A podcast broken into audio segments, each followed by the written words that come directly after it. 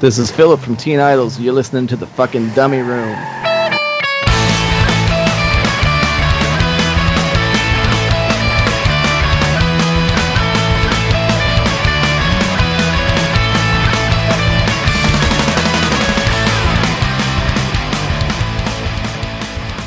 This is the big time, girlie. This is rock and roll.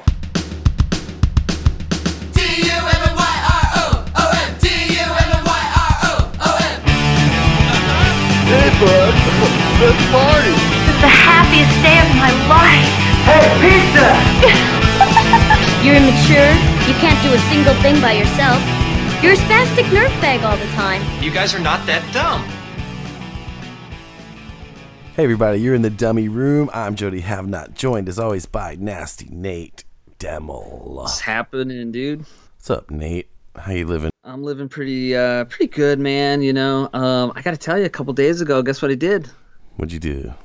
I got to I got to drive a Zamboni. Oh yeah, yeah, it happened, man. nice. yeah, so there's a there's a school district that I do work for and they have this fucking like brand new hockey arena. And um they were going to take the ice down, you know, whatever Yeah. they do. And he he mentioned to me, you know, you ever want to drive a Zamboni? I'm like, fuck yeah. So Who doesn't, I- right? I went and did it, man. Cool, dude. How was it? Well, he was trying to teach me how to like use it, like actually how that thing works. It's actually pretty complicated, like how you like shave the ice and shit, you know. Yeah, you're just like, let me rip around, dude. Yeah, basically, it was like I, don't- I don't even care. I don't have time to like do that. I just want to drive it. I just want to do some laps, you know. Yeah, That's what I did, man. I just yeah, they go kind of fast too, dude. It's kind of freaky because you're like you're kind of up there, and um, you know I think um, I've driven on ice a lot, you know, in Wisconsin, so you kind of know how a car would feel. yeah, So you know you're on ice, so you assume that the Zamboni's gonna be kind of hard to drive. So it's once you like, you fucking hit the gas on that thing. It just like digs right in. yeah, I think mentally you think you're gonna like start spinning out or something, but you don't. But yeah, it was fun though, man. I did a few laps, whatever I did, and That's cool. yeah, it's pretty cool, dude. so I wouldn't want to do it pictures, man. you know, everyone says they want to drive the Zamboni or something, but I couldn't imagine if there was a crowd there. There was like three guys watching me, all giving me shit, you know. Yeah, But um, yeah, I couldn't do it in front of a crowd. No? no way. Why? No, no. And I even asked the guy if he liked doing it, and he said when he first did it, people yell at him and stuff. You know, you fucked the ice up, whatever. You know. Mm, boy. So, um, yeah. but yeah, man. So that was like the highlight. That was that was on Monday, I think, and then um, of course, we were planning our big episode 99 which i'm not going to say what we were going to do Yeah, we'll but it was kind of based on um it was kind of based on a screeching weasel thing go figure right? Right. and then literally like what a few hours before we were going to record last night um somehow we we land uh ben weasel Yeah, and wants to come on and talk about new Screeching Weasel album. And I don't know how it got planned, but uh, ep- how we got him for episode 27 and now 99, unbelievable. But yeah, man, it's Yeah. pretty funny.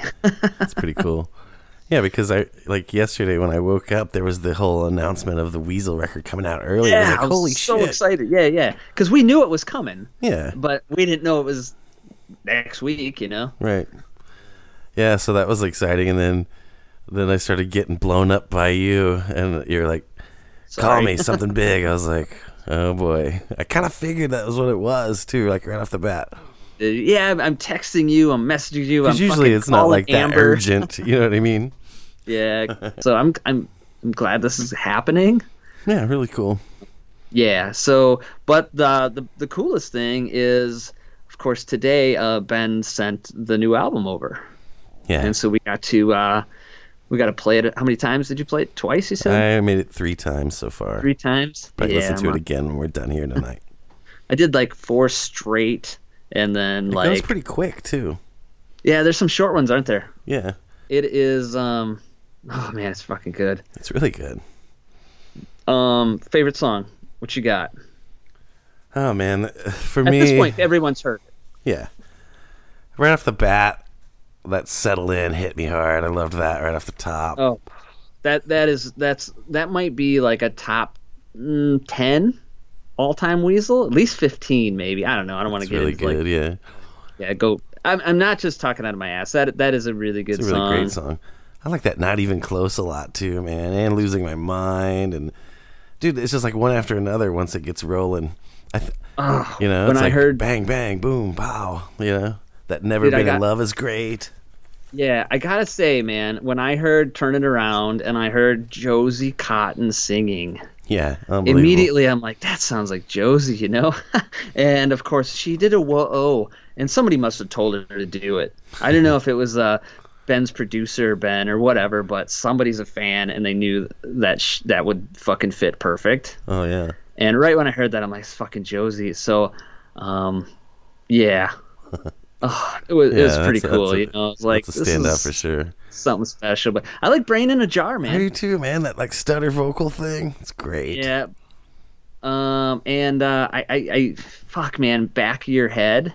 yeah, that's great. That is, uh, you know, there's a there's a cool line in the beginning where he says like, uh, "I've tried to pacify her. It's funny. I don't even like her." yeah, Man, this this whole fucking album is good, but oh, I yeah. think Ben Weasel's, you know it uh, starts top out good. Yeah, but it gets out good, better. It's like a but roller settle coaster. in hit- hits, it's like after settle in, it's like there's this buildup of just banger after banger, Yeah, it's like and they just it's relentless, man. They just keep coming too. Like I'm super stoked about it, man. I love it.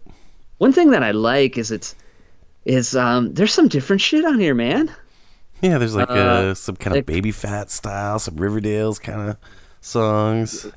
So the song uh, "God Help Us" with that the cool like uh, at the beginning, you know, that's a different song for Screeching Weasel for sure. Yeah. Um, you know, Those, like, the volume swells. volume. Yeah, yeah. That's what Um, reminded me of Baby Fat a little bit. But problematic. Yeah, he's got that little uh, crony part in the middle where he's Yeah, that'd be your that's pretty safe fun. space and shit. that's great. Hey, what did you think of that Dead by Dawn, dude? That song rips. That's so descriptive. I was like totally like visualizing it like some kind of dystopian alien movie, you know? yeah, Where the fucking alien rips out his chest. It's pretty gruesome, dude, yeah. but awesome. um, it's a good record, dude. Oh yeah, I can't wait to like, you know, months into this and see where we're at, but on first 3 listens, it's a fucking hit for me, dude. Yeah, I, I like that. It's it's uh, there, it seems like there's a lot of love songs here, dude, and it seems timely. It seems very timely. But um, I think um, I don't know. Another song is "Bleed Through Me." yeah, that's that a great one. song, I love that long kind of outro re- refrain, you know. yeah, that's kind of a long song. I was kind of surprised when I saw that. You know, Yeah. I think that's like four minutes, but it's I don't know what we call it, but you know, you know the the guitar muted and the vocals together. We got to come up with a An name for that. intro. It's just an intro bit. Yeah, well, it's not just the it's it's actually beyond the intro, Yeah, but that's like the first verse. Oh man, and Ben has never. I I don't know. Everyone's gonna jump on us, of course, if I say this, but um, I don't know if he's ever sounded better, dude. Vocally, he sounds Vocally. spot on. It sounds great. Yeah, Lyrically, on point, as usual. That's no big surprise. But yeah, that's not a surprise. there's a few different lyrics that jump out that are like totally timely with all this virus shit going around. That kind of tripped me out in a weird way. But uh, man, good on Ben for you know putting this out there for a bunch of bored people stuck at home. It's Yes. a little little slice of happiness for you, you know. Yeah, and that's that's part of what is really cool for me on this. I know we have. Uh, I don't want to get into it too much because it's. T- I don't want to be the Debbie Downer, but um, it's it's what we're going through right now. You know this this bullshit, and especially I know it's everywhere, but um, you know we have friends in Italy, Yeah. and they're they're getting fucking hammered by this shit, especially uh, you know our Reduno land out there. Yeah, It's- man. Yeah, that's the worst Shit's part, and of course, you know Franz is there, and and uh, you know our our friend uh, Marco Yeah, he's in that area and it's like oh it just it's it kind of pulls at your heart a little bit because they're going through they're seeing shit that yeah, like those Uh, nobody those should have to trucks see in that video. God damn, Dude. man. it's hard so I I I don't even know what to say, man. I've I've never in my life thought we'd see this kind of you know human suffering in our lifetime. yeah i, I hope it ends soon you So know i hope I. it ends right now My biggest question is is how's Keith Richards doing? If that guy goes down, we're all fucked. yeah yeah tom hanks made it man Yeah, see That's cool. you know, you try to make, I don't know. It's just a fucked up. I just don't know how to handle these types of situations. I haven't been at work since Saturday, but basically stuck here at home doing I know. nothing. You know, I mean, I wrote a couple new songs, you know, but that's about it. I uh, I wrote uh, was chatting with Jay from Jagger Holly the other day, Yeah. and uh, he's stuck at home, you know. And I told him, you know, when this is all over, I expect like I expect uh, a couple new Jagger Holly albums, and Hell yeah. Spazzic Hearts. yeah. well, so, give Mike um, and Angie, dude. Let's make this happen. Yeah, man. So, yeah, I just, I just, like I said, I don't want to talk about it too much, but um, Yeah, I mean, I think that what our goal would is more to like, you know, provide people with a free little happy distraction for an hour and a half Yes. or whatever. You know, But- let's try not but to talk about reality it is much. also the fact that that people are, you know, they're they're going through Yeah. shit, and uh, I am, I am, uh, my uh, my thoughts go out to those guys. yeah, me too. and anybody else that's going through it. But right now, those are our Reduno buddies, and um, they're seeing it the worst. yeah, man. So, um, Sending love to you guys out there, man. But we gotta all try to stay positive. As humans, we will adapt and we will survive this, man. You know, no. We just gotta try to be patient because it might suck for a little while. You know. So today I was at work, and my wife calls, you know, and um, a guy that she works with, he went to a he went to a fucking wedding this weekend, right? Like really, you went to a wedding, you know, and um, of course the hotel he stayed in, I guess, had a had a case, had a positive. Uh, positive test, and um, so they have to contact everybody that stayed there, which is nice, you know. But so he have he's not sick or anything, you know, yet, but you know, it's like this shit's getting close now. So that was kind of on my mind today. So Yeah, mine too, man. It's so my my wife's my wife, uh, you know, she works at a at a at a bakery, you know, so this French bakery. So it um, they actually ended up just closing, you know, Right. for for a couple weeks at least, like a lot of places here. But um, yeah, so it kind of sucks. Yeah, it really does. My fear is though that this couple of weeks is going to turn into permanent, and then what the fuck is everybody going to do? Like I'm already, I'm already stressed out. It's only been, you know, my I worked my last gig Saturday. Yeah. See, I don't think like that. I, I can't because I just I, I want to be a little bit more positive than that. I do too, man, but it just keeps getting crazier. It's uh, like I've always been Mr. Brightside. You know what I mean? Like Yeah. looking at the silver lining, but dude, that's getting harder and harder to do lately. I think part of the fucking problem is people are, have been watching these uh, apocalypse shows and these end of times and like Walking Dead shit, where it's like that's what they're they're they're ready for. it. They think they're ready for it, you know, and that's what they think this is. And it's like I don't think that, but people throw it out there and it makes people worry, and uh, it's a big fucking mess. And nah, I think it'll. I'm hoping. I'm trying to stay positive, you know. Yeah, I think it'll be gone in a few weeks, a month or something. I'm hoping, man, because I mean, people have been saying that, you know, once it warms up, it's going to make a big difference, and it's already getting warm here. You know what I mean? Like it's. Yeah. I had the windows open today. Nice. Yeah. So Whether that's a um, smart thing to do in this environment or not, I don't know. But like, Yeah, I don't know either. I don't want to live in a, a life where, you know, we're totally removed from like all our humanity and all the simple things. Like you can't go outside or whatever. You know what I mean? I don't want. I can't. I don't want to live in that kind of world. And I'm afraid that that could happen to us. It's all fucked up. So But I'm trying to stay positive too. and let's stay positive by uh, we should uh we should bring on Ben, man. Yeah, we should. All right, let's do it. D U M M Y R O O M. Coming up next, we got a guest. We got a guest. Coming up next. Coming up next, we got a guest. We got a guest. Coming up next.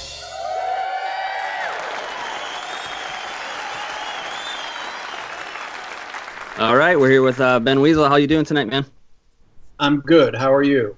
Good. Sorry for the lack of introduction, but you've been here before. Everybody already knows who the hell you are. Um, Yeah, episode 99. I don't know how we planned this, Ben, but it's it's been Nice. once I got the uh, the call yesterday that we could have Jan. I thought, wow, this is we had Jan for 27 coincidentally, and now 99.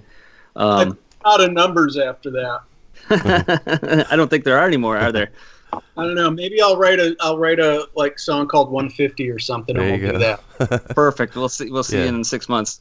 Hey, um, so um, how's the family? Everybody good in the uh, Weasel household? Yeah, we're we're uh, hunkered down here in the bunker, as it were, and uh, it's been uh, we're at day day four of the uh, quarantine. Um, nobody's killed each other yet, so I consider that a, a success. No shining moments yet, huh? No, I mean the tough thing for me is that you know the kids are home from school. Normally, I had gotten on this really great schedule where I was doing, you know, getting up real early and doing uh, my creative work in the morning, and I had become very disciplined about not doing any other business until after lunch, right? Okay. And the problem is, in order to do the creative work, I need complete and total silence. Well, that's out the window. So, so I'm not. I just finished up a, a project, and I was about to start another, and and that's kind of on hold. Although uh, it involves some research, so I'm kind of justifying, you know, justifying it that way. Well, I would have been doing the research anyway. But the long and the short is, I'm not doing the creative work, which is part of the reason why I thought, you know, now is a good as, as good a time as any to to bring the album out. I mean, it's you know, we were looking at August for a release date, but at this Yeah. point, the guy who's been helping us out with management is a uh, show promoter down in St. Louis, and he was telling me about all the con- uh, cancellations they they were having, and I said, okay, I mean, I expect that, but how far out? He said to fall, and I said, I said, dude, we're not going to get out this year. I mean, we're not. There's no way because everything that's being canceled, if it can be rescheduled by then, it will be. I mean, every that, that just means everything gets pushed back, and it's going to be ten times more cutthroat because we're all sitting around unable to earn that money now. Yeah. So I figured, well, it looks like we're probably not going to be able to tour to support the record, so we might as well put it out now while we have. You know, I'd love to pat myself on the back and say, because I'm a nice guy and want to give people something to listen to, which is certainly. Yeah. but really, I was telling the, the the people on the on the Facebook live stream today, it's really because I've got a captive audience. You're all stuck.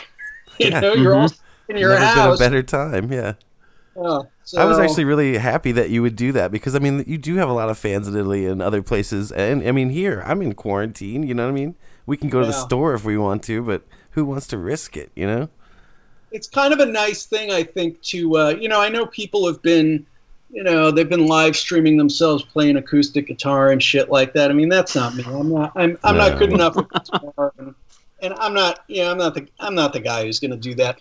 But uh, but this is you know the live stream that I've been doing every day um, is is gives something you know gives people something to listen to, and then um, and then having the new album, I think as well. And and I'm really happy with the new album. I'm very proud of it, and I'm particularly proud of of um, the job that uh, my bandmates did on it. Uh, the musicianship on this record, I think, is the best on any. It's definitely the best on any Screeching Weasel record. It's the best combination of very good musicianship and musicianship that is designed to uh, bring out the best in the songs. So to the extent that it that these songs succeed, I think a lot of a lot of credit is owed to the musicians who played on it, and of course the producer as well. Jody and I were talking before we had John Ben, and we both uh, mentioned that your fucking vocals sound great. Like you may, this may be the best sounding vocals you've ever had. Thank you. Yeah, they came out good. The funny thing is, I was I got sick the day we started vocals. It wasn't like a debilitating thing, but I had I had it ended up being funny enough.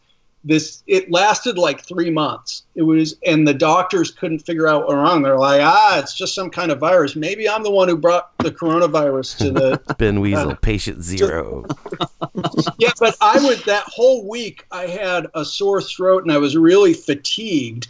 And I just figured, well, you know, I'm singing and singing you know, if you work like I was working like about five hours a day, and that doesn't seem like much, but when you're singing and you're pushing everything out of your diaphragm, it is pretty tiring. And so I figured, well, I'm getting tired because I've been on my feet singing, you know, and and I got a sore throat because I've been singing, but it just it it didn't go away, and um, and so I'm kind of surprised, but it's real easy working with the our producer Mike Kennedy. He's he's just so good at getting uh, good vocal performances out of me, and this was the first time that I worked with him where uh, I would have to. He'd say, "Okay, you're good," and I'd say, "Are you sure? Maybe I should do a couple more." And, and he'd say, "No, well, if you want to, you can, but I think you're good." So he didn't really even work me very hard. Hmm.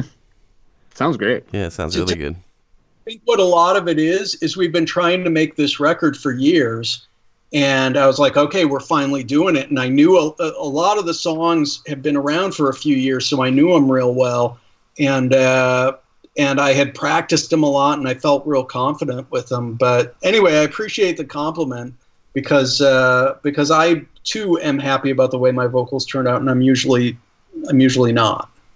Right. So I saw some posts on Facebook. You know, people are they hear about the record, they're excited, but they say you know they don't want to they don't want another baby fat or whatever. Which I actually like baby fat, but um, this certainly is no baby fat. This is me and Jody were talking about this too. I think this is the best record since uh, since Bark Bark Like a Dog. I think. Well, I don't, you know, punks maybe. you know, I can't judge really. I mean, I think the people who don't like Baby Fat, you know, you never hear anybody when they say they don't like that record, you never hear anybody say, "Well, the songs aren't good."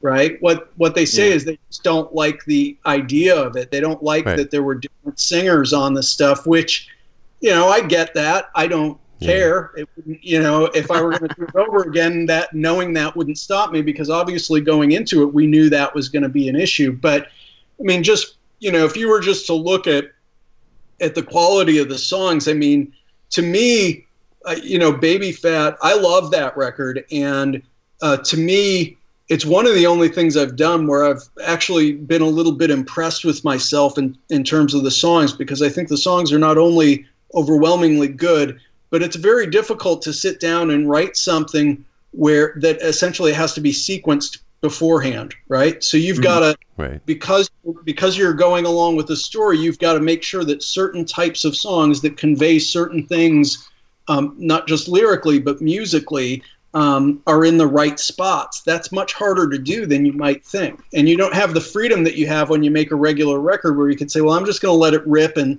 kind of let the chips fall where they may." It's a it's a much more methodical way of writing, and so I think a big part of the reason that I enjoyed doing that so much was because it was very challenging and the and the and the prospect of abject failure was always looming over that project. and when we finished it, I mean, d- to me, it's a it was a huge success, a huge creative success, and the fact that you know some people didn't like it and that you know it didn't. I mean, it really didn't sell a ton, but we also didn't promote it at all like literally at all. We didn't even do a one sheet for it. You know, there was there was nothing behind it. I was just like, I was in this frame of mind where I was like, fuck the music industry. I, I'm tired of playing their games. I'm just putting it out there, give it direct to the fans, and I I really like that album, and I think it's a little. I mean, I think it's unfortunate when they're considering there's so many good vocal performances on that record from Sure. from really good singers. Yeah, Blag sounds mm-hmm. fantastic. Yeah, Blag Cat, is great. Paul. Cat is on that. Paul Collins. I mean, Yeah. there's a lot of really good singers on that record, and of course, I sang some of the songs too. But um, I get, like I said, I get why people don't want that, but I think they're also missing out on some, you know, some really good songs. Uh, but this new one, I, I agree. I mean, I like, I like it, but you know, you make a new record, you always think it's your best record, and uh, if you don't, you probably shouldn't have released it. You know. I think this Yeah. one's solid, man, top to bottom, though, man. But it, it hits the spot right in the middle where it's just relentless, one banger after another. It's unbelievable, Ben. I, I really dig it, man.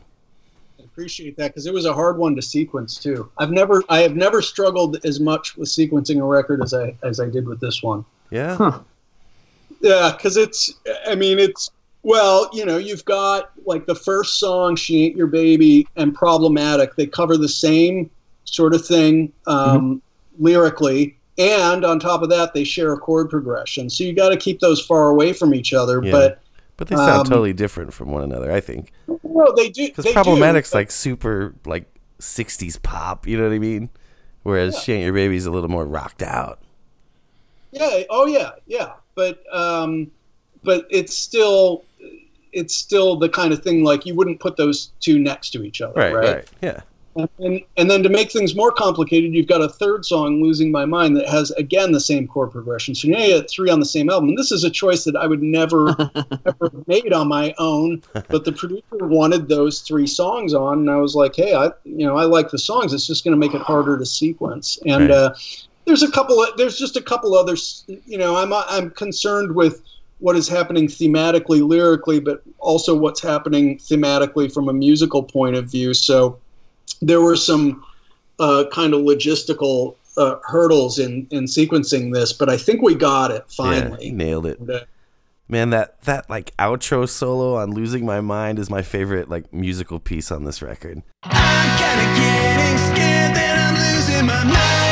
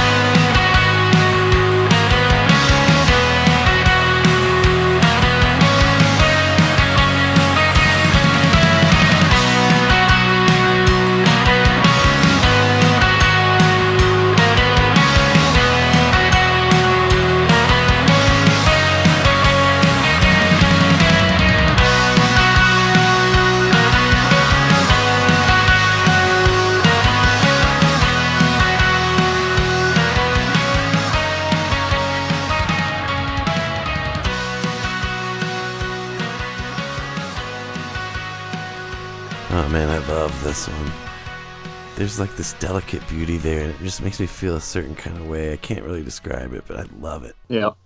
Yeah, well, that's you know credit um, credit our producer, I think, for that one. Sounds but, great. Uh, that was a good that was a good idea to do it like that. Yeah, it was cool. But yeah, that's uh, that's and it's funny too because people, you know, the people in like Baby Fat three. That's one of the three songs on the record that was uh, that I wrote for for Act Two of Baby Fat, which Yeah. is you know um, certainly never going to be recorded because just the the budget would you know need to be much bigger than I can um, than I yeah I can't raise that kind of money, but.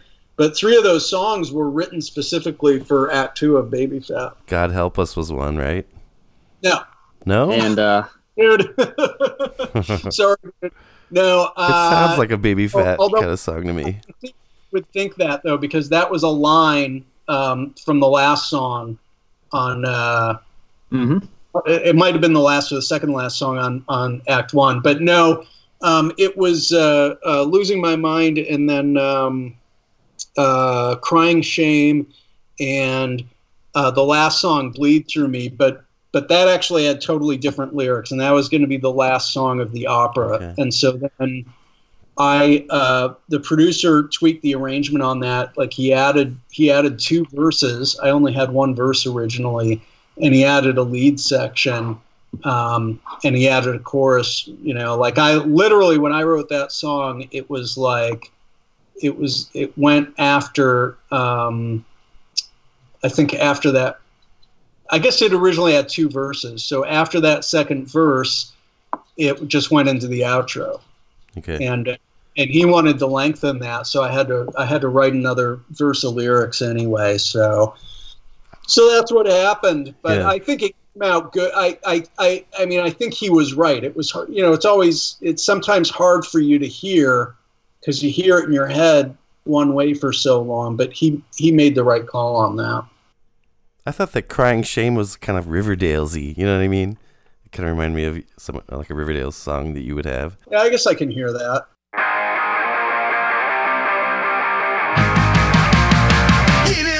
Type for playing games,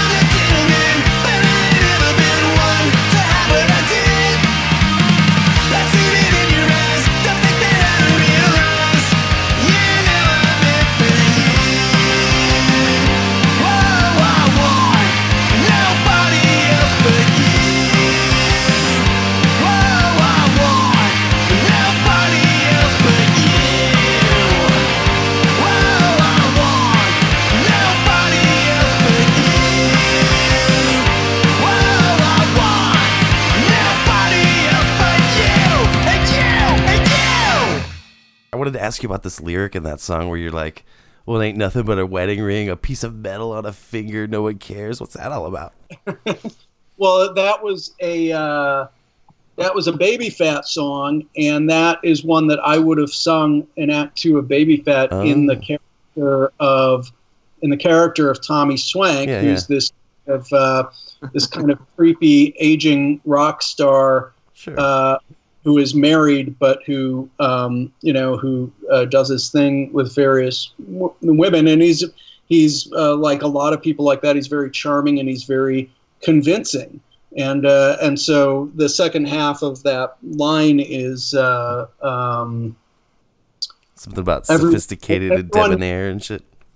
That's right. Everyone knows it doesn't mean a thing because we're because we're so sophisticated and debonair, right? Yeah. So, um, and I think that's uh, uh, you know a common attitude among among certain people anyway, or at least they purport to to believe that when they're you know trying to justify whatever they're up to. Right. But but yeah, it's it's funny because that's um, that's a that's totally a baby fat fat thing. That's a thing of trying to get into that uh, into that character's head. So that is kind of his.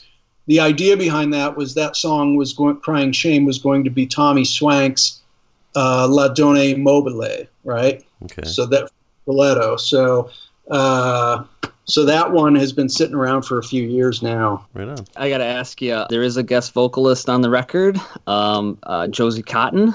Yeah, Josie Cotton sings on uh, "Turn It Around." Turn it around. I heard it, and I'm like, I heard her singing first, and I'm like, that's that's Josie. And then somehow after the second line, she does a, a whoa, Yeah. and Yeah. instantly, it, it, you know, it's her.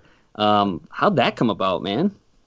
Um, well, she, uh, you know, she's a fan of our of our cover of, cover. Yeah. and uh, Of course. most people who know who know her know her for that song. It was a big hit song and Right. the 80s and uh, but uh, and she was out of music for a while but a lot of people don't know she's a very good songwriter. And uh, in fact i would say she's a great songwriter and i don't use that word lightly. She's not really you know she was a songwriter she didn't write johnny are you queer? But she was a songwriter before she was a singer. And uh, um, and she's put out some really really great and very interesting uh, records over the past few years.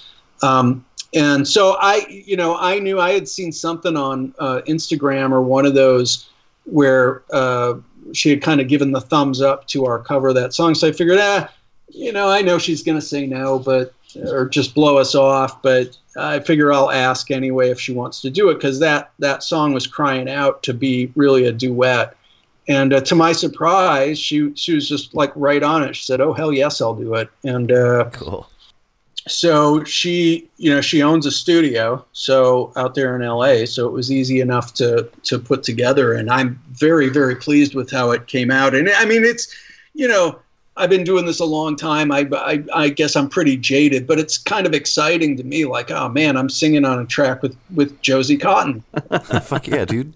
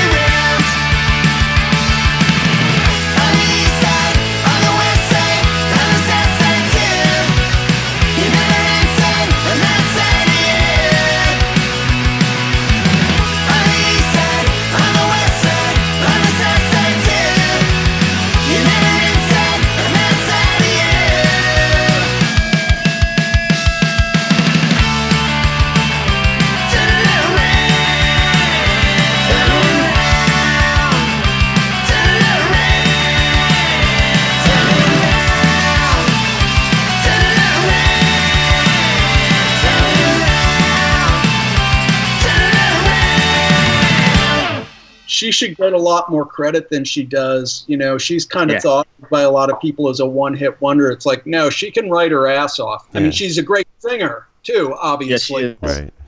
But she can she writes songs and she knows what she's doing.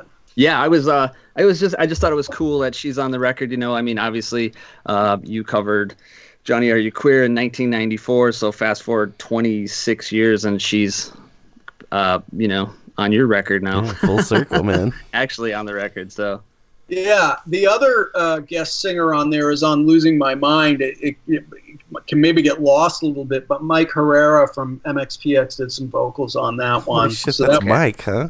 I was wondering who that was. I was too. Yeah, yeah.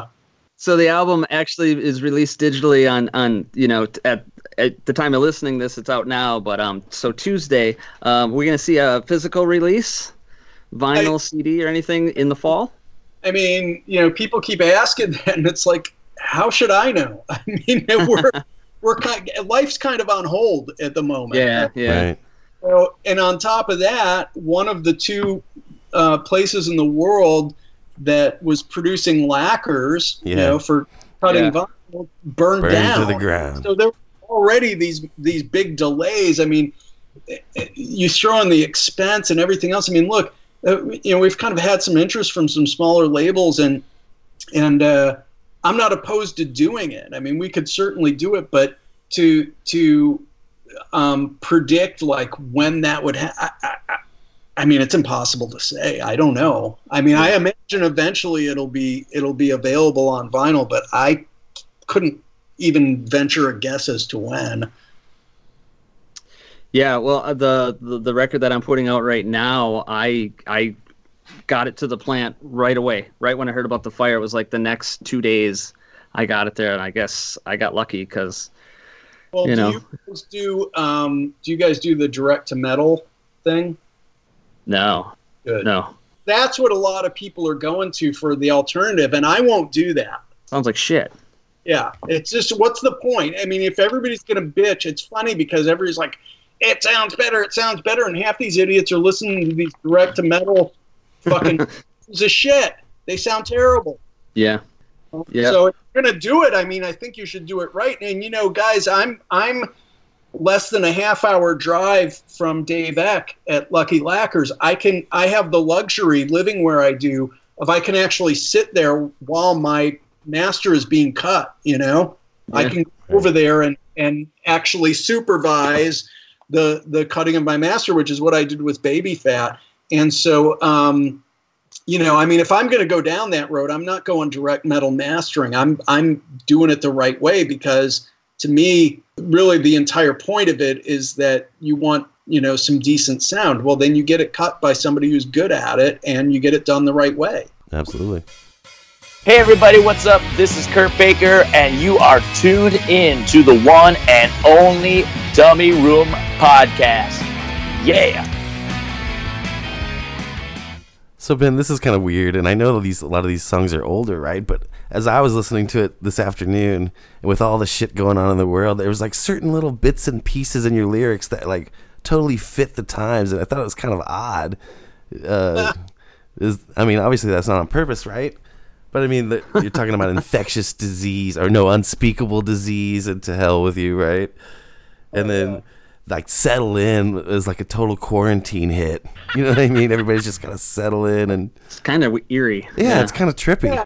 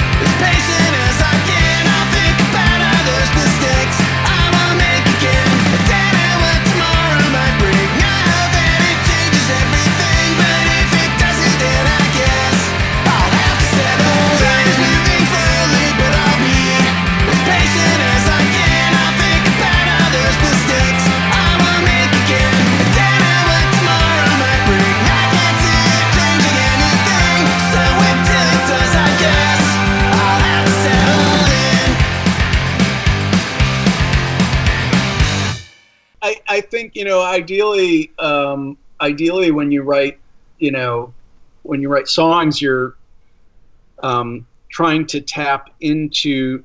The, I mean, the one of the tricks I think is to do something that is specific enough that it doesn't seem like just kind of mindless Right. um, you know, like a mindless pop song, "Baby, Baby, Baby" over and over. Um, although I use the phrase all the time myself lately, the past ten years or so. But um, but you know what I mean, where you, Yeah. you kind of on the radio and hear these top forty hits, where you're just like, God, the you know the lyrics are so vapid, there's just nothing to them. So you try to avoid that, right, by being you know specific enough and unique enough with without um, without uh, crossing over into the esoteric, I guess. And and um, I mean, there's you know, it, it is literally an art form. How do you combine something that has the um, that has how do you create something that has a combination of a sense of the new, but also simultaneously the familiar, and uh, and I, to some extent, the answer to that is self-evident in the genre because in rock and pop music, so much of it is built on what has come before. I mean, the the notion that you're you know, you hear this unfairly, I think, a lot about Green Day. Oh, they ripped off this song or that song or whatever, and it's like now they're they're they're they're not. That's not ripping off, right? They're they're they're building on what came before. There's a difference. They're Right. not stealing somebody else's song. Um, and but a lot of the great rock music was, you know, pretty close to, to outright theft. I mean, there's a, a pretty long history of that. Yeah. And uh, because of that, you've got because that's so much a part of it. You've got already built in a kind of a sense of the familiar. So then the key, I think, is how do you how do you make your stuff different? And a lot of that, I think, comes down to um, having a pretty good idea of what your strengths are as a writer and and what your weaknesses are, and then really um, doing your best to uh, to emphasize the strengths and, and downplay the weaknesses. And for me, uh, a very big step in doing that was working with a producer uh, because I had an objective voice who I felt was very much on my side, who wanted the same things that I wanted, but had some, um, frankly, better and just also more efficient ideas about how to a- achieve that. And I was, for whatever reason, I had, for a couple years before I worked with a producer, I had been just um, starving for one, really. Okay, like you'll you'll hear about people they don't like to be edited like writers they don't like to be edited i'm like the guy sit, sitting there who wrote a book and is going I, I want somebody to edit my book. I want somebody to tell me where i went wrong. And so i was really primed at that point to have somebody come in and and and help me out. But the key with that of course is you've got to trust the person. You've got to trust that they want what you want, which is to which is to do just what I said to to emphasize your strengths, downplay the weaknesses, and to make the best record that you're capable of making, and and ideally one that you know if you if what you're doing is is um, of value, then it should end up being something that nobody else could really do in that way that you do it. And I think if if that's the criteria, then I think you know we pretty much succeeded on this on this new record. But Hell yeah. I, I, if I, I would again give a, an awful lot of credit to the musicians on this because they they were like me. They were champing at the bit, going, "Man, we've been trying to make this record forever." And when it came time to deliver, they were just they were all business. They just kicked ass. So awesome. who plays on the record? I don't. I guess I don't even know who's all playing on this. That's our that's our live lineup. The same live lineup we've had for a couple Okay. years now, which is uh, Pierre Marché on drums. Well, Pierre's been with us. He's Uh, good. he's been like 11 he's actually played drums longer than anybody in the band um, and uh, um, mike hunchback who's been with us for that long Yep. as well and uh, uh, poutine on bass who's been with us since 2013 and then trevor on guitar who took over from zach damon like a couple years ago um, and uh, trevor had a lot trevor really essentially co-produced um, three of the tracks on the record that were that were recorded almost as demos Um, so three of the songs are from a different session. It's like the first two songs and then um, uh, Settle In. And so those were all recorded actually as demos when we were still deluding ourselves into thinking we might find a record label to put it out. Um, but uh, you had a lot of people come in on this one who had some really great uh, creative ideas. I mean, this honestly, this record I would say is probably the first one I've ever done where I really felt like it was a, a band effort. You know, I mean, I wrote the songs, but uh, the, this record would not have come out anywhere near as good with a different group of musicians. I'm really, um, I'm really excited about about that re- the record for that reason uh, because it, it's you know it's a time especially now when we don't really know when we're going to be able to play again uh, with the virus and everything and and it's just kind of it's it's time for those guys I think to get a little acknowledgement because I've known for quite a while how good they are but there's not been a ton out there on recordings because those those guys well Trevor didn't play on it but um, those guys only played the rhythm section only played on five songs on Baby Fat and uh, uh, Hunchback played on more than that, and I think Damon played on a little bit more than that. But but most of that was uh, Chris Gaylor on drums and and our old bass player Dave Klein on bass, Mhm. and uh, and our producer Mike played a lot of the guitar on that. So and that was just budget wise, we couldn't we couldn't afford to you know have twenty odd songs um, and have those guys in there for that long. So. Uh, so this I think is the is the first you know this is the first full length where these guys really get to flex their muscles and I'm I'm I'm uh, really pleased with the work they did. So let me ask you, how old is that? Not even close. Is that a, like an older one or a newer one, or what's going on with that song? Uh, a couple of years actually, our licensing rep uh, sent an email and he said uh, he said I've got a request. Um, I guess it was for a TV show, a song about Chicago that doesn't say Chicago in the lyrics. Oh, okay, okay. Title, and I said, I don't have one, but I'll write one.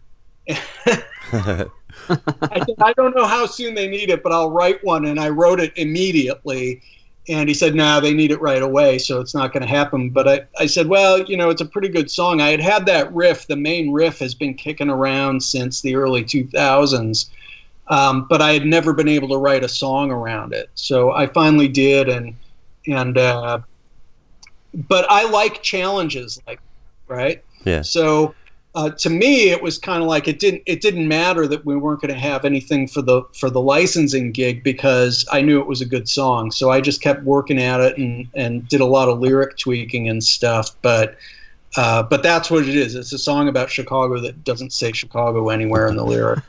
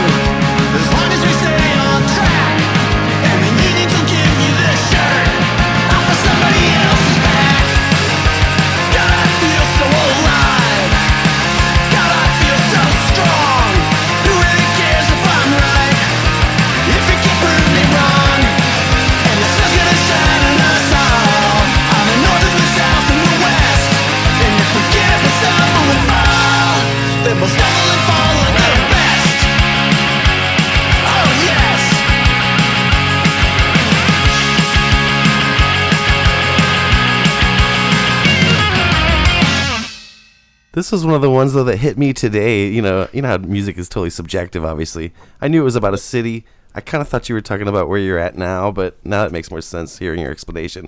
But there was like key key lyrics in here that are just gold, dude. But that totally resonate with like today. Like you say, uh, there's some line that says something about too tough to care and too scared to hope. You know what I mean? It was really poignant for me today in the light of all this bullshit going on in the world. But the the greatest part though is where you get to like how you you feel so alive and you feel so strong, you know. And who really Yeah. cares if you're right if you can't be proven wrong or whatever it says? And honestly, today, man, that actually gave me hope, dude. I know that may sound corny, but it really did, man. So thanks for that little slice of hope there, Ben. But uh, it struck me as kind of odd, like how much some of these lyrics totally relate to shit going on today, man. It's crazy. Yeah, I mean, I'm, I'm, I think I come at it from a different perspective because I'm actually trying to accomplish. But that's good. I mean, I'm actually trying to accomplish something. You know, I, I mean, I look at it, I guess, from a technical point of view. That's good, though. That that's. Uh, it's funny too because that line, "God, I feel so strong," is a is a conscious hat tip to the same line from. Um, from the outro of Alice Cooper's version of "Hello, Yeah. Hooray."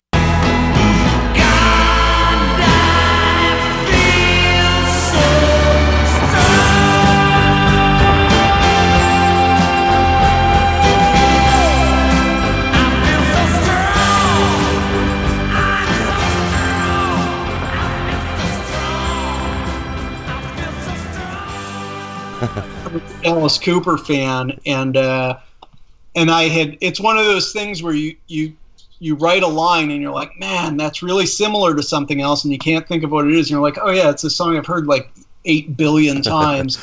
so so at that point, you can either rewrite the line or you can just say, uh, I'll just go ahead and and Yeah. make clear that's what I'm referencing. Not that a ton of people would get that because I get that a lot of people who like us maybe aren't aware of or aren't really into Alice Cooper, but uh, but that's where that came from. And and uh, you know, Alice Cooper used to live in Chicago, so maybe that's uh, It's cool. maybe that brings the whole thing full circle. I don't know, but yeah, I mean, that's really you know, that's a matter of kind of trying to, and I don't know how effective it is, but that's a matter of trying to kind of capture the spirit. Not that there is a single one, but the spirit of a of a city or something. And and Right. clearly, it's not it, it's not a very positive uh, portrayal, but. Um, but but I think you're onto something in in reading the end the way you do because I think had I written that song, you know, if I'd written that song 25 years ago, it would have been very cynical all the way through, and and that's just I think hopefully a sign of maturity in my writing that I know to pull back and to maybe leave the door open a little bit more at the end instead of instead of just hammering that thing home all Right. the way through. Yeah, it's like know. it's a little cynical, like the shirt off of someone else's back, but then it turns into this positive ending. You know, I love it, dude. Love it. yeah i don't even know i don't even know what i think about it but i'm glad that you that you uh i'm glad that you had that take on it It was cool. I mean, you know, I like how it's you know the sun's gonna shine on us all. You know, it's like everything might just be okay. Like we're gonna get through this somehow, some way. Because I know a lot of people out there really do believe that this is the end of the world kind of shit. You know what I mean? I don't feel that way about it. I think I'm, there's I'm still hope. more no it's not the end of the world and i'm a little more worried about the people who don't seem to be worried at all because Well, you gotta worry, but it's not like some apocalypse. You know what I mean? Yeah.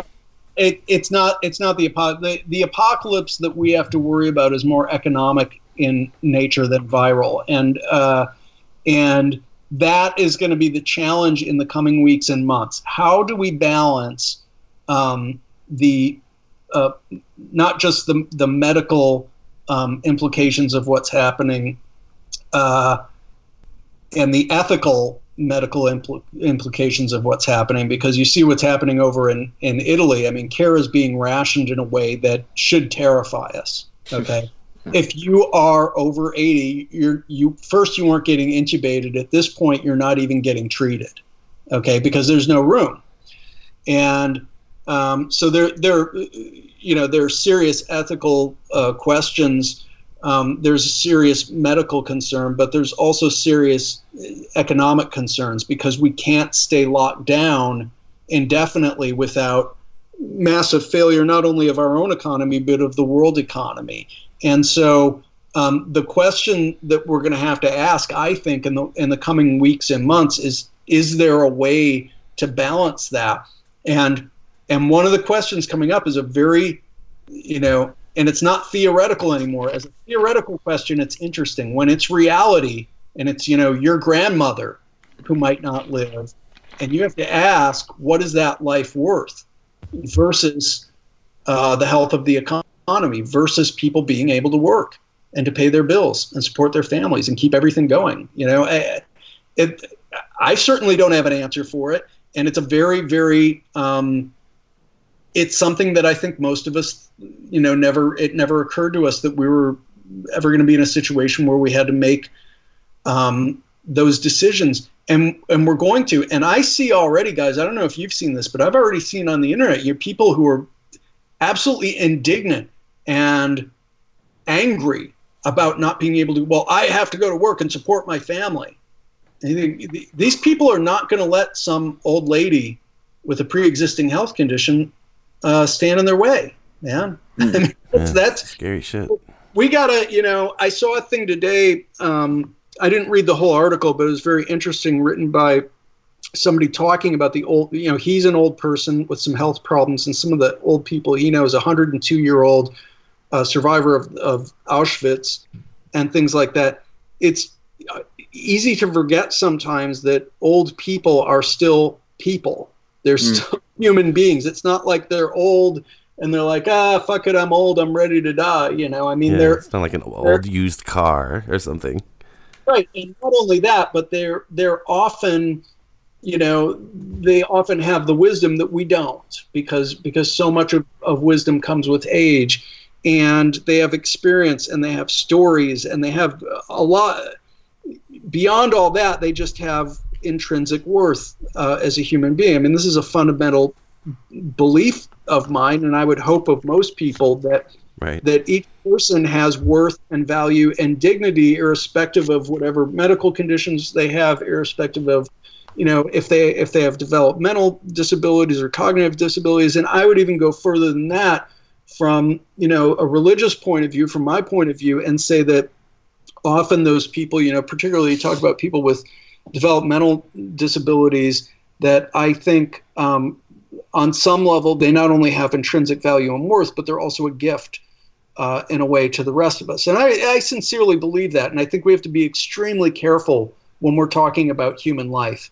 And when we get into these kind of cavalier attitudes, um, this this is how we end up with um, what we've seen over the course of human history the callous disregard for human life that you saw, I think, a lot of times under communist regimes, obviously under Nazism, and many other circumstances where people become almost like you know um, you know like pawns on the chessboard really uh, to use kind of tired old uh, cliche but uh, but they're not. They're they're if we lose if we lose that humanity and that concept of intrinsic worth and value in each individual and the dignity of each individual then i think we've lost everything i think if we lose that then the recovery of the economy doesn't really matter.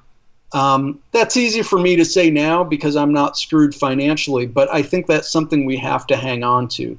We have to hang on to essentially uh, each other.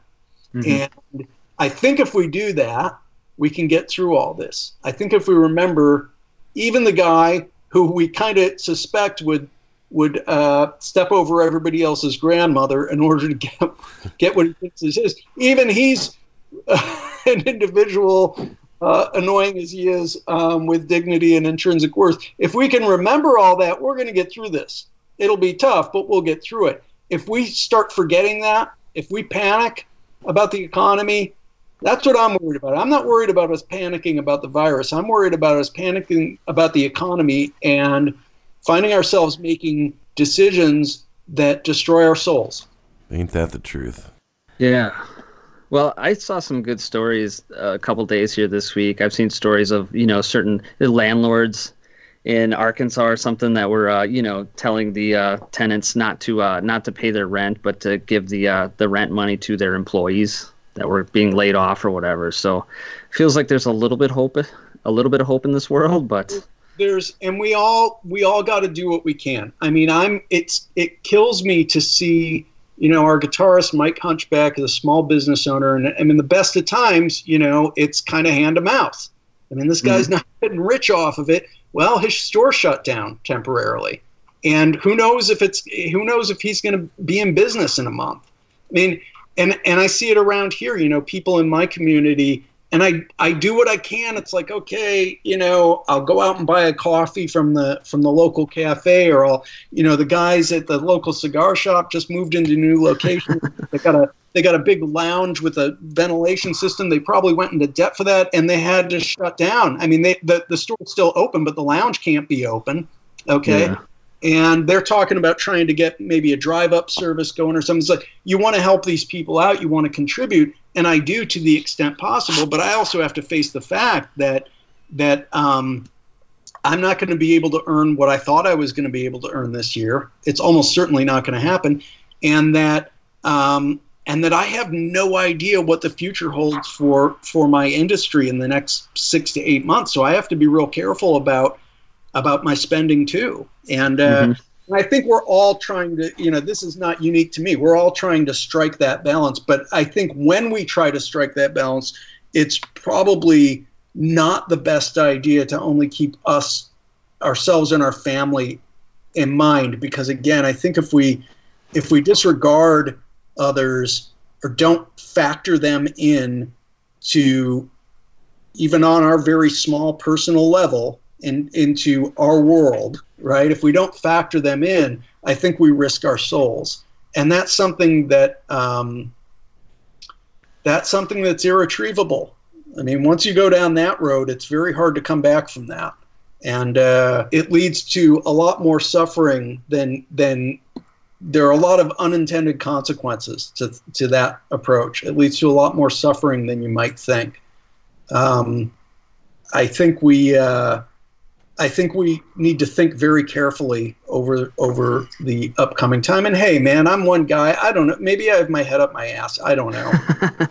I'm just saying, you know, I don't want to lecture anybody on the one hand, but on the other hand, like let's remember what's gonna what's gonna kill us isn't the virus. What's gonna kill us is um, is the same things that we've had to fight against since the beginning of mankind. You know, what's going to kill us is this, you know, really disregard for for our fellow man, and uh, uh, and we got to figure this out. And the only way to figure it out is to avoid the the the hysteria and the panic, and on the other side, avoid, you know, avoid the, avoid going. Yeah, this is all a plot to to get Trump out of office or whatever. like, let's just all take a deep breath. Let's listen to the doctors, the scientists, the professionals, the public health experts, and let's use our heads. And but most of all, let's remember we're not when we look at these charts, we're not just looking at numbers. Those numbers actually represent real people, and those people matter, every one of them. Amen, dude. I know you said it wasn't intentional, but you putting out this album is is the timing is perfect. I think you know whether you believe it or not. I think you're you're making a little bit of a difference for people, especially in Italy, that are stuck in their houses and they're bored and they're scared, and you putting a maybe a smile on their face for an hour or something. I Um, I think it means a lot, man. Definitely cheered me up today. I'll tell you that. Me too. and that's really like you know i guess i guess part of me and i guess part of anybody who does this would like to do something that's seen as being of great consequence or being a great piece of art or anything. But honestly when i'm when i'm when something comes out i mean i work very hard to to try to make the best songs i can try to make the lyrics best and everything. And i do shoot for those very uh, high goals, but I also know that it's not very realistic that, that I'm going to attain that. So when the thing actually comes out, what I'm shooting for is exactly what you guys are talking about right now. The goal is, you know, I'm an I'm an entertainer, so the goal is to provide entertainment for people. If they get a little bit more of it, uh, out of it than that, that's awesome. That's great. But um, you know, we're just trying to not really provide a distraction for people, but just try to provide something that they can hopefully hook into in that way I said earlier of of kind of that combination of the new and the familiar because that does resonate emotionally with people. That's why we're drawn to music and uh, uh, and art in general. And so, um, you know, if it if it has that effect of giving people a little something, you know, to get through a rough time, I, I honestly don't know if I could ask for anything more than that. I mean, that's a that is a terrific honor to uh, to have people tell you, yeah, you know, t- times were tough, and this record uh, put a smile on my face, or or energized me, or any one of you know anything that had some kind of effect on them. I mean, that's the greatest compliment I think you can get as a songwriter. So I appreciate hearing that from you guys, and I hope very much the people, not just in Italy but everywhere, Yeah. that are that are. I mean, obviously, I love our Italian fans, but everywhere uh, where we're we're you know really adjusting to a new world in a way. Um, I I hope that our fans uh, you know have that experience and and get something out of it. And uh, if that is the case, then uh, then I will feel like uh, I did my job. Right on. Well said, man. So I, I we, we didn't even ask about. I was going to ask you about the uh, the album title. Yeah, yeah. Some freaks of atavism. Where Yeah. what is where'd that come from? That's from uh, The Hound of the Baskervilles. It's, uh, I think, early in the novel, uh, Sherlock Holmes refers to, I want to say, like a, a monograph or an article with that title. It's obviously, you know, I hope anyway, it's obviously something fictional. But I, that struck me at the time, I mean, many years ago, and I keep a list of potential song and album titles. I've done that for years and when something strikes my ear i write it down and you know it may take a couple decades before i get around to using it. I mean baby fat, baby fat was one that had been sitting around probably since the early 90s um, so uh, some freaks of atavism has to go back probably about that far. And uh, you know part of the reason for using a title like that is i think it it applies particularly now to the band and to and to where the band is at and to kind of what what we've always been about. I mean, you you um, there's something freakish about um, actually expressing and living the punk ideal in punk rock. That is the least acceptable thing you can do in punk rock is to live that ideal of just fucking doing what you want and doing doing it when you want it. And and um, slaughtering every sacred cow you run across. And that happened very early in punk before I came along where it, where it became very much a lockstep um, uh, regimented conformist um, genre. Uh, but the fun for for me was always in uh, trying to subvert that and that makes you a freak. It makes you an outsider, and it makes you hated. And uh, uh, and I've always embraced that. So that I, I really felt like the the the um, the album title fit probably better than any other album title, except maybe "How to Make Enemies and Irritate People." Right? yeah. You know, we are in a sense, and our fans are freaks of atavism in the sense of um, in the sense of we kind of embrace these ideals that made punk great in the first place and that haven't existed in punk for a very very long time It's a cool title. So thank what, you what made you kind of go with the like Clockwork Orange type of cover? I, you know, we were we were talking about different ideas for the cover, and it just hit me at one point. I was going through old emails, and I saw that art. We had used it for a gig. Ricardo had put together a poster for a gig down in San Antonio a few years ago, and and I was like, oh man, that that fits the title perfectly, because the the the trick is always you have a great title, but you got to have the art that goes with it. And I said, to me, that fits the uh, the title perfectly. Like, why are we tearing our hair out. We've already got the perfect art, and it's done. So, uh, so that was then the only question was I was really adamant about, and it's it. I think it was hard for Ricardo because he was. I mean, I think he's behind it now, but at first it was hard for him to go, just go with a plain white background. He's like, no, it's got to be kind of distressed or something. I said, no, dude, it's got to be like the Yeah, old school. Poster. It's got to be just this pure white because that says if it's if it's kind of a dirty white or a distressed white, that says something very different than than whether it's a clean white. I don't mean just symbolically, but also in terms of what it says to the eye, right? So.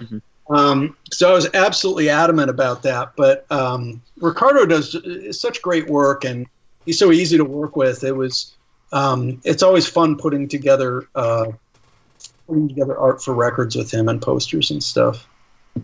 Yeah, I love looking at those posters. Does he? I always wondered, are you requesting those, or is he just kind of doing these on his own and then, you know, presenting them to you and you end up using them? Most of the time, it's him. I Oh, they're fucking you know- great. Some of them. Yeah, there have been times when I've maybe suggested a couple things here and there, but that's mostly him. He's really just got, you know, he's got, I don't know what. He's got whatever we need for in a- in a in a designer and a graphic artist. I mean, it's really just such a pleasure to to work with somebody who gets it. You know. Yeah. I was just gonna ask if you're still selling the uh, the posters. I uh, we left our old merch company, and I got a pallet full of oddball sized merch delivered a couple weeks ago, uh, and including those posters. And I've had to move them a couple times. I mean, it's a big, heavy stack. Um, actually, it's two big, heavy stacks. I've had to every time I move them, I rip like five of them. I'm like, fuck this shit. I'm taking it to the dumpster. I don't know what I'm going to do because at this point, I mean, I guess I could put up a web store, but I'm not going to be hanging out in line at the post office anytime soon. So I think I'm just kind of in a holding pattern on that for now. I don't really know what to do. I mean, ideally, because the merch company we're with now does everything on demand. So they don't do, they're not going to sell our old merch. They're not going to take posters. So ideally, what I would do is find somebody to take that stuff on, but I'm not going to ship it to them because there's too much. It would cost me too much money, and so then it's like, you know, do I find somebody local? My kids probably aren't old enough to where I can put them to work unless I'm, you know, like violating child labor laws. I mean, you would think they're home from school.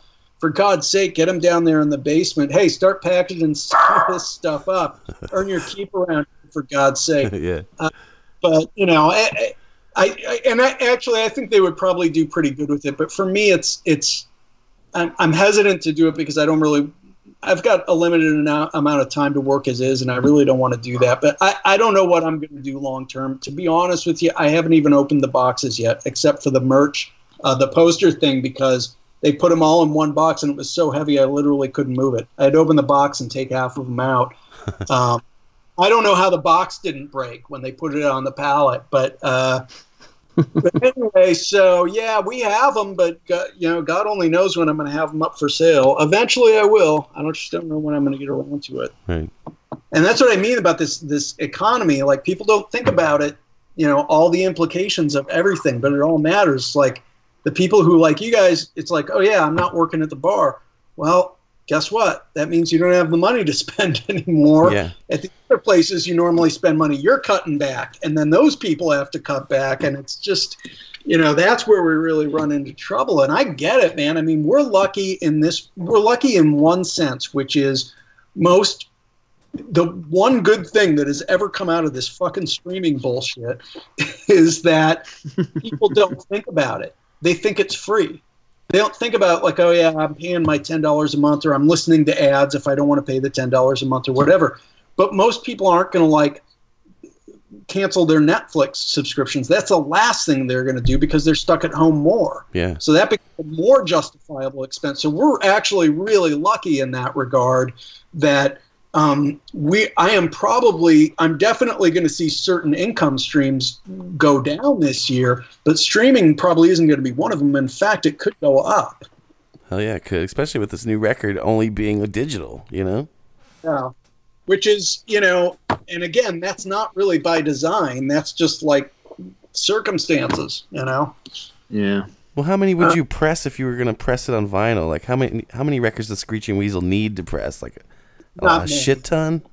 my plan was what I what I originally talked about doing was doing 300 for sale, like give them to distributors, direct to stores, whatever, mail order, and then 300 of a tour edition, which hopefully we would sell on the road because we were going to go out for like our plan was to go out and do like eight to ten shows in a swing, do like a little tour, and then maybe swing out and do like you know L.A., Vegas, and I don't know what San Francisco, San Diego, or something. But uh, and the problem with going out on tour is I lose my voice after three shows, so I have to have a day off. I have to have every fourth day off. Okay. Well, that's a that's a fucking day where you're still paying, you know, most of your expenses. You're not paying full salaries, but you're paying per diems, you're paying hotels, you're paying fucking uh, rentals for gear and the van and everything, and yet you're not bringing anything in. You're bringing zero in, and so um, it becomes really difficult. But we had worked out, weirdly enough, a plan where we were going to be able to pull it off, and we were getting the offers in, and we were like getting ready to pull the trigger, and then this fucking shit happened. So. Man, this sucks. So, say, if anything saves my ass this year, it's going to be streaming, man. Yeah. And that's part of the reason we moved it up. It's like, well, we didn't have a label anyway, and we didn't have um, a publicist. We weren't going to be able to afford one. We've got no budget. We spent all the money on making the records, so might as well release it now because it's probably going to be easier to promote it now than it would be in August. So. Yeah. Plus, who doesn't love a nice, pleasant surprise? You know what I mean? I know I was stoked yesterday to see that post. Yeah. But I think it's also a, I- I mean, I do think it's a pretty cool thing. I remember, you know, being a fan of bands and like, you know, something you didn't expect a record to be coming out or whatever. Anything unexpected like that, that's always cool. when that Yeah, happens. super cool. I mean, we were expecting it this year, but not, you know, Tuesday. Yeah. So I'm, Well, I'm and- stoked, dude. Like I thought, and I know this is a this is maybe a weird example, but I thought it was so cool that the Met, you know, the Met had to shut down the opera season, and uh, there wasn't a ton of time left in it, but they had to shut down the opera season, and they they turned around and they made all every night they've got a new um, stream available of one of the operas that they've recorded um, for like 20 hours. Every night a new one comes up and they're going to do this for the foreseeable future. And I was like, man, that is so fucking awesome. So we've been, you know, we've been watching opera every night. You know, it's it's just a neat thing to do. They made it they made it free for everybody. You know, as kind of as kind of a you know gesture for for what everybody's going through. I think that's that it gives you a little hope in humanity. Totally. Yeah, because times are about to get really tough for a lot of people. I'm one of them. You know what I mean? yeah, mean, no, I Who knows when I'm going back to work? Luckily, my other half is still at work, but who knows for how much longer? You know? it's it's a lot of people are are heading for trouble and i i have i a lot of the people that i know i'm worried about because of that and it's not just people in the music industry because so many other industries are affected by this and and so many others maybe aren't yet but are going to be and uh and we just don't we don't know how it's going to shake out yet Yeah. I never thought I would see something like this in our lifetime, though. You know? And I, I think this is all about it's the same as obviously it's a different situation, but it's the same type of anxiety that people experience in wartime. It's all about uncertainty. Totally. That's what the, the root of it is all we don't know where the fuck this is going. Yeah, you know? that's how I felt when I was a kid. Like the whole like looming World War Three with Russia. Like we lived under the bomb, under fucking Reagan's button. You know what I mean? Yeah. And it sucked then, and it kind of sucks now, feeling that same kind of feeling. You know? Yeah, I mean, when something happened, when some sort of you know military action or you know like uh, proxy action happened with somebody who's on on Russia's side, there there was tension. There was tension in the air, you know, because it seemed very possible, if not probable, that the way the world was going to end was nuclear war, and it was just a matter of time before it Yeah. happened. Uh, Yeah, like that Um, movie The Day After was like a big deal when I was a kid. You remember that shit? oh yeah, yeah, yeah, yeah, made for TV. Yeah, Yeah, like they were sending letters home from my school saying, you know, don't let your kids watch it. And of course, that just made all of us kids watch the Yeah. shit. you know? but yeah, I mean, it's it's and that's to me that's the the heart of it is the uncertainty of the thing, and I think that's um, you know that can also provide a good uh, opportunity for self reflection and to go maybe remind ourselves that the overwhelming majority of our lives we are not in control of, even though we work very hard to maintain that illusion. Yeah. Um, we don't really actually control that much when it comes down to it. So, uh, you know, hopefully we'll all get through it. I think I think we'll get through it if we can just, you know, uh, try to be good to each other and and try to remember that uh, that we all matter, even the jerks that we don't like. Yeah. For me, as most people. Yeah. Wise words from Mr. Weasel. I'll tell you this: if anything's going to get us through it, I mean this too. If anything's going to get us through it, other than that, it's art, it's music, it's it's uh, it's film. All the best uh, things in life, you know, art, music, sex. That's all we got left. Uh, sex is not going to hurt either. That's right. Unless you want it to. I believe in the power of art. I really do. So do if I. I didn't, I wouldn't. I wouldn't be doing what I what I do if I didn't believe in that. I really believe in that, and I think that's something that people can can look to. You know, for me, I'm religious. I can turn to my religion, and I think there's nothing better to turn to. But if you're not religious, if you're not in that place, you can turn to art, and it serves in many ways a similar function. Uh, and and uh, I think that more than almost anything can help people get through difficult times because that sheds light on our shared humanity when it's good art when it's real art that's what it does and um, and it does it in a way that that politics can't and that lecturing can't that words can't and and uh, uh, uh, hopefully, uh, hopefully people will, will turn towards that. I think they will too. I think we instinctively do it in times of trouble. We turn to music, we turn to film, you know, TV, whatever it might be, plays, you know, Yeah. great paintings, whatever it might be. And we should keep doing that. Absolutely. Embrace the beautiful, because if you don't, you're going to find yourself embracing the ugly. Yeah. All right, so so so Ben, the the world is is a messed up place, but this album is coming out, and I can't. uh you know, we, we, we like to hype the, the bands we love and stuff, but this is uh this is a really good album. I I would I I guess I don't want to sound like a dick. I don't know if I was expecting a lot out of this. I wasn't sure, but it totally delivered way beyond my expectations.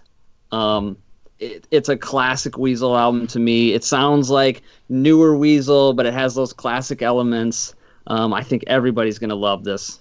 Yeah, absolutely.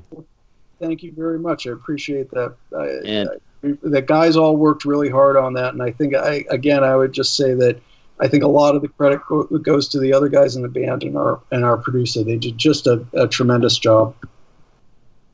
Right Well. I, I appreciate you, uh, you know, giving us uh, an advance copy of it.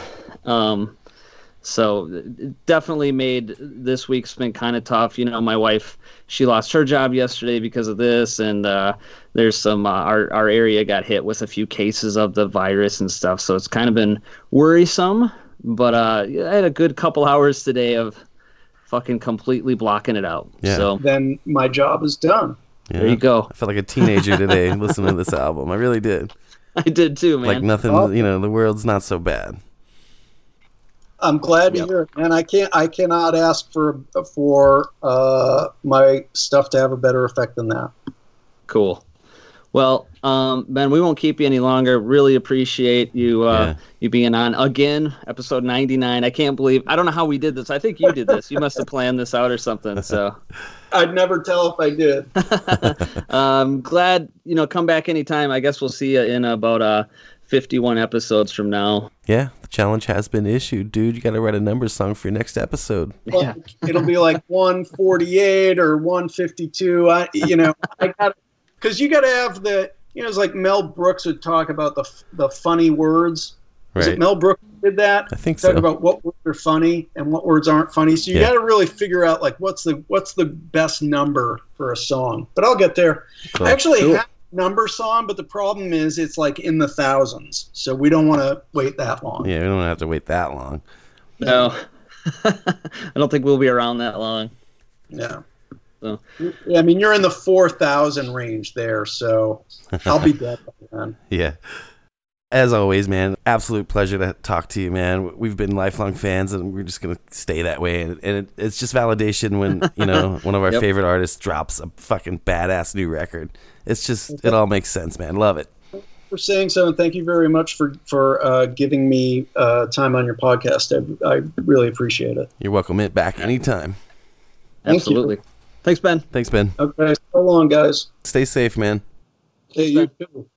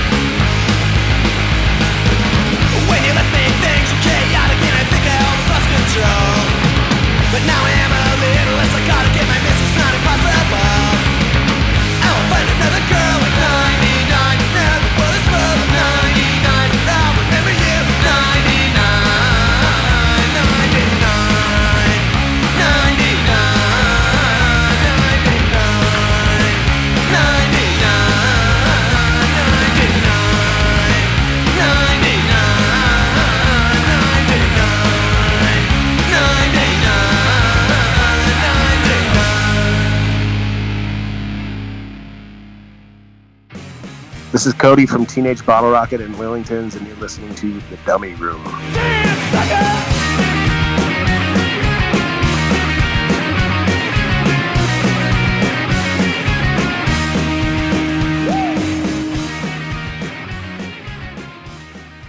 Oh man, there you go. Ben Weasel again. Yeah, super surprise hit and run kind of episode. You know, we just, we just found out about this yesterday.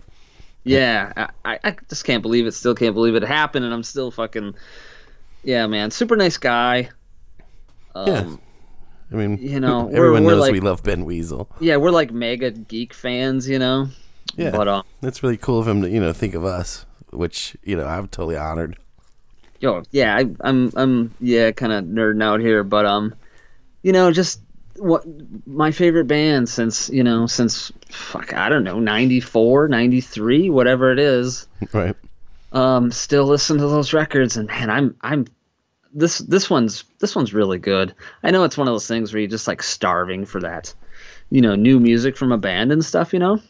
But I don't think I really was. You know what I mean? I'm not like I'm at an age where I I can wait, you know. Yeah. But this one was fucking great. Yes. Yeah, it couldn't come of a better time, you know. I mean, I Yeah. literally felt really happy today listening to this shit. You know. Yeah. And lately, if I go outside to just chill out or whatever, you know, I'll be sitting out there, just looking around, going, "Ugh, what kind of world are we living in right now?" You know. I know, I know. It's just, it's it's nice to feel happy about something, you know that. Yes. You know, we grew up with this shit, and of course we're gonna be stoked when anything he releases. But this one being so timely in such a fucked up situation, it's, Yep. it's really cool, man. So hey man, um, I, we we've talked about it quite a bit here. Everybody go check it out. But um, we should get out of here, dude. Next week though is our big uh hundredth episode. Yeah. So stay It tuned also- for that. And the, we just want everyone listening to know we're going to do this as long as we possibly can. I mean, as long as the Yeah. internet's working, we're going to be, we'll have shows for you. And we plan Um, on probably doing extra shit. I don't want to Maybe. like commit Maybe. to that, but we'll post it if we do, that you know? they're disappointed. But I just can't believe it's the end of March already, man. It's like this year. It seems like it just started, and we're almost into April. So yeah. But anyways, episode 100 next week. This was of course 99. I don't know what we're gonna do next week, but it's gonna be a cool one. Maybe we'll have, I don't know, talk out of my ass. Maybe we'll try to get Josie or something. yeah. Good luck. Yeah. yeah. Anyways, um, all right, man. We'll see you next week. Yep. Everybody have a great week. Thanks so much for listening. Stay safe out there and never ever give up hope, people. Ciao.